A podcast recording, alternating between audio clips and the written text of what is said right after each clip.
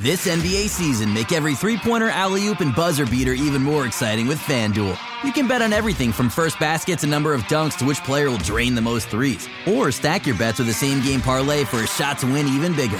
It's quick, easy, and you'll get your winnings fast. So download the app today and see why we're North America's number one sportsbook. Make every moment more with FanDuel. 19 plus and physically located in Ontario. Gambling problem? Call 1 531 2600 or visit connexontario.ca.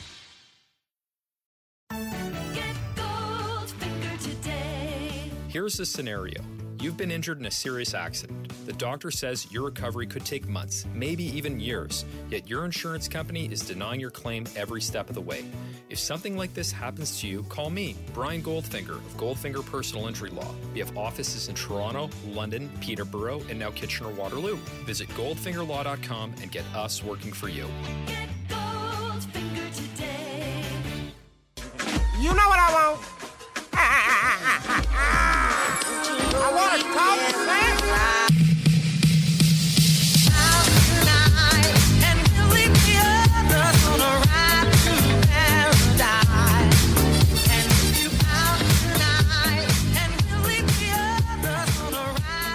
Hey, that's pretty good. Okay, so if you had told me that I'd write this big piece on Gary Trent Jr. and then he would hit a buzzer beating game winner the very same night that the piece came out, piece came out in the morning. You get it. I would be quite shocked. Well, that's what happened. Obviously, I had no part to play in it. It's just, uh, what would the term be? Serendipitous? Fortuitous? One of the two. I'm sure it uh, it covers the bases. But yeah, the Raptors 103 to 101. They defeat the Washington Wizards, who did not have Rui Hachimura or Bradley Beal, and one other player who I can't think of right now. So I will scroll their roster. And oh, yes, it's Daniel Gafford. And Thomas Bryant has been out for quite some time anyway. But Daniel Gafford, I actually like him. He uh, came over from the Chicago Bulls he's a pretty fun rim threat at times. I think defensively he still has a long way to go, but he uh he he can throw down some dunks, vicious ones at that. But yeah, the Raptors 103 to 101 largely behind the heroics, I would say, of Malachi Flynn uplifting the team around him and forcing them, pushing them, saying, "Hey, let's play some good basketball. I'm going to give you the good lead guard stuff that you've been missing." And uh, he did so. So that was pretty cool. He he had a hell of a game. Uh, popular meme on Raptors Twitter currently is the Raptors Nation or Raptor Nation thing. Malachi Flynn's dad posts on Facebook. He has rants where he talks about his son needs to play, and I don't understand the fixation because every dad wants their kid to play. Like uh, obviously, he wants his son to play more. His son played four years in college. His son was drafted as if he was ready he should have been playing. I can't believe how short a leash he's had so far, actually. So, regardless, uh, there's going to be a post on Raptor Nation from Malachi Flynn's dad, Eric Flynn, I believe. So, uh, look out for that if that's something you're interested in. It's not something I'm interested in, though. I'm interested in the game, what's happening on the day to day. So, we'll begin with the starting lineup Gary Trent Jr., DeAndre Bembry, both looking like de facto nominal. I think nominal point guard would probably be more accurate. I don't know which of them was operating, which is truly closer to it, but DeAndre Bembry was handling more of that role today. And he, he was vacant from it largely until the fourth quarter, where he had some nice dribble drives. He had a couple nice plays that he made, really special passes. DeAndre Bembry has always had that in his bag. People listen to the podcast often know that I'm quite high on Bembry just not as a primary initiator. I disagree with Nick Nurse's decision to keep Flynn off the bench. There's a reason why the Raptors were winning his minutes. He's he's a point guard. He was leading the team properly and the above the break rote offense that the Raptors were running off the start where they were down 12-1 to start the game is because they're just running pitch plays or dribble handoffs above the break and all of their weak side action is completely toothless. Nothing is happening with that. And so they can't get anything going. And they're overly reliant on OG Anunoby and Pascal Siakam. Pascal Siakam, who we know can create, but not at like a super heliocentric level, which is almost what this roster would dictate just because there's not that much shot creation. And OG Anunoby, who continues to progress as far as shot creation goes, but he's not much of a playmaking force. Of course, that's progressing as well. But you would think in the future, OG Anunoby might be able to take over a game and be the de facto guy, the guy who's taking on the highest usage rate and running through reads and stuff like that. Maybe someday. This day was probably a bit too soon. So the Raptors right off this jump in a super difficult position and have defensive lapses as well on the other end because Chris Boucher had a really tough game defensively. And so they they start out in a hole. And that didn't really turn around until Malachi Flynn came in and started punishing the Wizards drop defense, which they run with Robin Lopez and Alex Len. Both are drop. That's all they're going to do. If you ask them to do more, they're way out of their depth. And Malachi Flynn, I thought, was making great decisions in the pick and roll against that drop defense, helped turn the game around. The Raptors picked things up as the first quarter ended and into the second quarter, and largely because Malachi Flynn was running the proper offense and his defense, it's quite potent. He's dangerous in there screen navigation, crisp rotations, dig downs, pinching in on drives. The whole package was there, genuinely. His point of attack defense impressed me. His scheme defense, scheme slash team defense was was quite good. And it it would it would maybe be a little bit too far to say that he was more impressive as a defender in this game just because of how much the Raptors relied on his leadership abilities with the ball in his in his hands on the court, just to kind of orient their offense in the proper spaces a lot of the time. But that's how good he was defensively in this game. That the Raptors, he was a weapon on that end, and so along with his minutes came the runs and Aron Baynes, surprisingly, and he was a breath of fresh air in this game. I think there was just a calmness. Malachi Flynn was running the show. It was a little bit more traditional offense, just because you're not trying to get Fred VanVleet to, I think, Robel, uh, who's you know a fantastic analyst as far as the NBA draft and the NBA. He commented on this and he said that he thought Malachi Flynn had a better sense of balance when calling for his own offense and his teammates than Fred VanVleet. Not to say that Fred VanVleet is not as good as Malachi Flynn, just that Malachi Flynn is maybe a bit more practiced at and has a better understanding of how to maximize the different pieces around him, especially in transition, probably. But in the half court, I think first stretches, Malachi Flynn can do better. Although Fred Van VanVleet is obviously a much better player, especially when he finds the right mix. He's very impressive and has, you know, he's a better player. It doesn't even need to be discussed. But to this is more of a credit to Malachi Flynn. He had a really great game figuring out what the defense was giving up where he was able to press them and create points of tension in their defense. And then when that tension would release, find where the soft spot was on the weak side or strong side and stuff like that. And he did a great job. I, I was really happy with his, his performance. OG Pascal. Pascal in the first half, the Wizards couldn't really stop him. And it was kind of funny because they guarded him as if he didn't have a right to left crossover. And if anybody has watched any a modicum of Pascal Siakam mixtapes or highlights or anything like that, you would know that he really loves crossing over from right to left and driving down the lane after that. It, he he does it all the time and he can get back with his steps to the right side of the bucket or he can finish on the left side of the bucket but he does not have a very strong left to right crossover it's dangerous when he's going right to left and they guarded him as if that would never happen. And he crossed like four of their defenders and he just went straight to the bucket. Unbelievable. I couldn't believe how ill prepared they were for that that defensive assignment. And the rest of his game, you probably would have liked to see some better playmaking from him in this one, but the way the Wizards were defending him, I don't really blame him. He should have scored a little bit more, I'm sure, but they uh they were happy to leave like single coverage quite often and the Raptors, they ran a lot of actions to get him downhill, to get him looks like that. And for the most part, he took advantage. And, you know, the Wizards, shame on you to some degree. And the Raptors, shame on them for not maximizing Pascal all the way in that regard. But yeah, he, he was scoring the ball in the first half, especially. Adversely as well, the the Wizards were finding their way to offense quite often in the first half and the third quarter, especially. Only 15 points scored in the fourth and a lot of that had to do with uh, three point variance because a guy like Garrison Matthews just comes out as a heat pump and gets most of his minutes early on. He's he still played 29 in this game, but the most open looks that he had were early on, and he was just banging those in. Guys like uh, Davis Bertans hitting threes early on, Deni Avdija, he had a few here and there. But the thing is, the Raptors, or a couple here and there, I should say, and the Raptors, they overload. We know that they do this. They overload. The other team makes passes. They find open three point shooters, maybe from players who don't typically get up that many shots. And it's really dependent. This defense is on how role players are going to shoot it. Garrison Matthews, if he's going to go off for four of six three pointers, it's going to buoy parts of the Wizards offense that typically aren't running that well.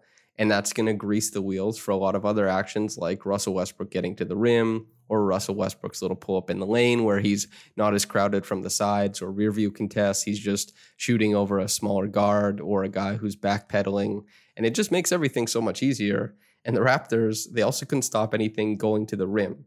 So Alex Len, he had a nice little game against the Raptors, a revenge game of sorts, and punished them on the glass a little bit. He's plus 11, and uh, as was Davis Bertans. But the Wizards, they play, you know, for all the things the Raptors have been this year, as far as record and losing games, the Wizards have been worse and uh, I think they showed that on on some level tonight. So the Raptors, they they did get punished a little bit inside early on, especially from Alex Len. The two man game between he and Westbrook, just getting him opportunities.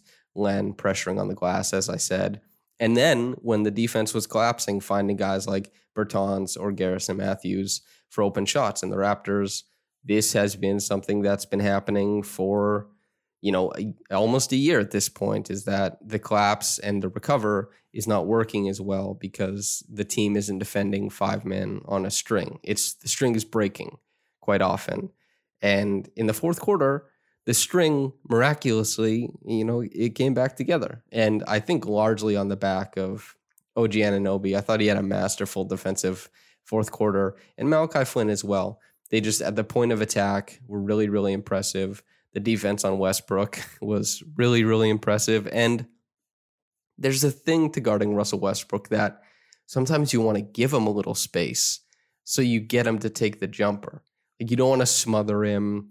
And, you know, think of like OG Anunoby kind of stepping out on a guy four feet beyond the three point arc, and that guy starts freaking out. He's like, oh my God, I can't dribble the ball. OG is not only containing me, but he's attacking my dribble. He's going to steal it. He's going to steal it. What do I do? uh, you can kind of lay off of Russell Westbrook a little bit and invite these horrible shots because Russell Westbrook's sense of tempo in a basketball game is fragile, I would say. He can lose it very quickly. And we saw that in the fourth quarter when he just started bricking an insane amount of shots and the turnovers, and everything was just going kind of haywire for a moment. And then he comes back and he hits a three after the Raptors had made the comeback all the way, and it looked like he had won the game. But here's the thing: Gary Trent Jr. came back down and he hit a three. Before before we finish up, I, I just want to say DeAndre Bembry, I think, and OG Anunoby especially, and Malachi Flynn in the fourth quarter, and Aron Baynes, yes, they all deserve a lot of credit for how that went down because Bembry's on-ball creation, which was buoyed by kind of insane shots in the lane, these little push shots where he's hanging and fending a guy off with his knee or his offhand, and just the little touch shot at the end he made a couple of those and just some incredible reads off the bounce as well. And OG Anunoby hitting shots, a three pointer, getting out on the break for a dunk, and you know a pin down mid range. Very nice to see. And Malachi Flynn mixing and matching exactly as the Raptors need. He bricked a three late on, but that's that's fine. The Raptors they got back into this game because they played really good defense and they let Russell Westbrook kind of spin himself out of control, and that that was the game for the most part. Can't remember if I touched on this earlier for whatever reason. I guess I'm getting over the the hill, but Yuta Watanabe deserves a lot of love for his defensive stretch that he had, the closeouts that he continues to bring out on every time he comes out and plays.